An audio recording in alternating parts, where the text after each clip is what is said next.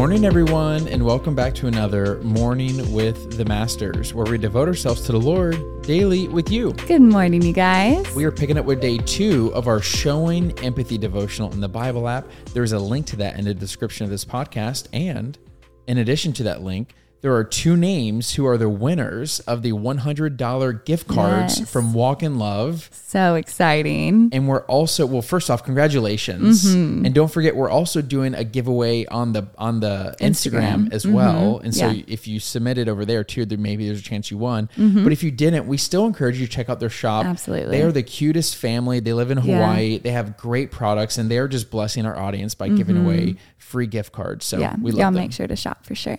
Absolutely. Well, and the scripture in this one is all up in the Devo. So Tori's just going to take it away. Let's do it. Today's devotional is titled Unity Requires Empathy. And it says, The world we live in can be quite divisive.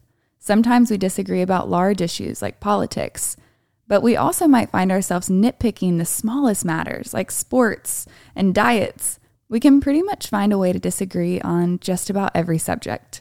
Yet, when we strengthen our muscle of empathy, unity becomes a reality in our relationships and our lives and our cultural diversities. To explain how empathy brings about unity, let's take a look at these three passages from the Bible.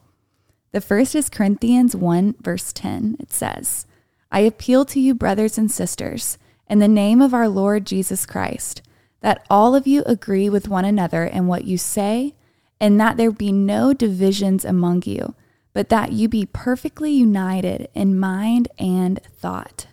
The next is Philippians 2, verses 1 and 2, and it says, Therefore, if you have any encouragement from being united with Christ, if any comfort from his love, if any common sharing in the Spirit, if any tenderness and compassion, then make my joy complete by being like minded, having the same love, being one in spirit and of one mind.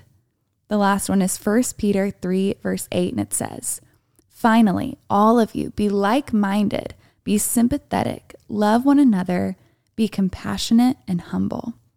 What do these three scriptures have in common?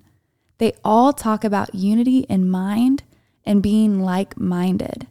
So, does that mean we should all agree with every person on earth and everything? Certainly not. We all have preferences and desires that won't line up with everyone. And let's not forget that God made us beautifully unique, but we can seek to keep the big picture at the forefront. That's what being like minded is about. Being like minded means you're seeking to stand in their shoes, to learn about their experiences. You're aiming to get in their mind, to understand their viewpoint. You're striving to put yourself in their place, to imagine what they're feeling. When we do that, how we treat and respond to them changes. When we see them as a person who has real feelings and not just someone we want to argue with. Our convictions and beliefs don't change with every conversation, but we start to see people in a new light and maybe grasp why they feel and believe what they do. So let's seek to live empathetically with others, not just for them, but for us as well. Constantly living in division and engaging in conflict with others robs us all. Seeking, aiming, and striving to understand someone's viewpoint doesn't mean we're weak minded. It actually shows our strength. Yeah, um, I really love that differentiation. Mm-hmm. First off, that's an SAT word, so good for me. Go, babe. But I love the idea of being like minded because originally I just thought it meant that you agree, right? It's like Mm-hmm. We're like minded, like great minds think alike. Yeah. Mm-hmm. You know, you just hear that and it's kind of embedded in your DNA. Right. But no, I love this that you you can like agree to disagree and Totally. that's being like minded. You can seek to understand before you try to be understood. Right. And that's being like minded. It's Yeah. just trying to understand that unity is what matters here Right. over me just being right or them just being right. Yeah. And because right now I feel like that's what's happening in the world, which is like, mm-hmm. if you disagree with me, I hate you. Right. Right. And that's going from everywhere. Absolutely. And, but like, no, like minded means that we can, uh, we can agree to disagree and I can try to understand your point of view. And I hope that you'll also try to understand mine. Yeah. And we can still walk in love. Yeah. Ooh. Ooh. Shout out TJ and uh, Brooke. Hopefully you're listening is. to this. No, but it's true because I do feel like the knee jerk reaction a lot of the time when someone doesn't agree with someone is like, "Oh, I no longer want to like have this conversation, get me out of this relationship, etc." And it's like, "No, we want to be more like Jesus."